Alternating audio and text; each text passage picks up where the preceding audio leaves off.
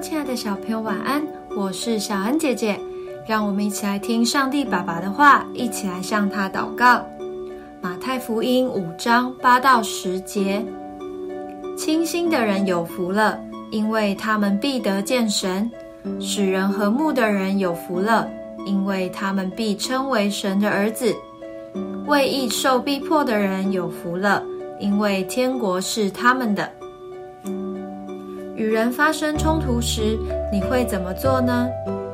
有些人会吵架、冷战、避不见面，但是这样并无法解决问题，自己的心情也会不好受。耶稣知道这一点，所以告诉我们要与人和睦相处，甚至还要让别人和睦。和睦的意思是相处要亲爱和善。例如，不与兄弟姐妹抢玩具，或是当有人伤害我们，也不要与他们吵架，并且愿意原谅他们。而使人和睦，就是让原本吵架的人再次成为好朋友。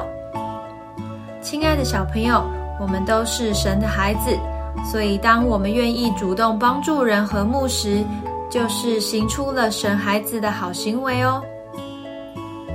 我们一起来祷告，亲爱的主耶稣，求你帮助我，当我和别人有冲突的时候，可以控制自己的坏脾气，并且学会宽恕别人，主动与人和好。奉主耶稣基督的名祷告，阿门。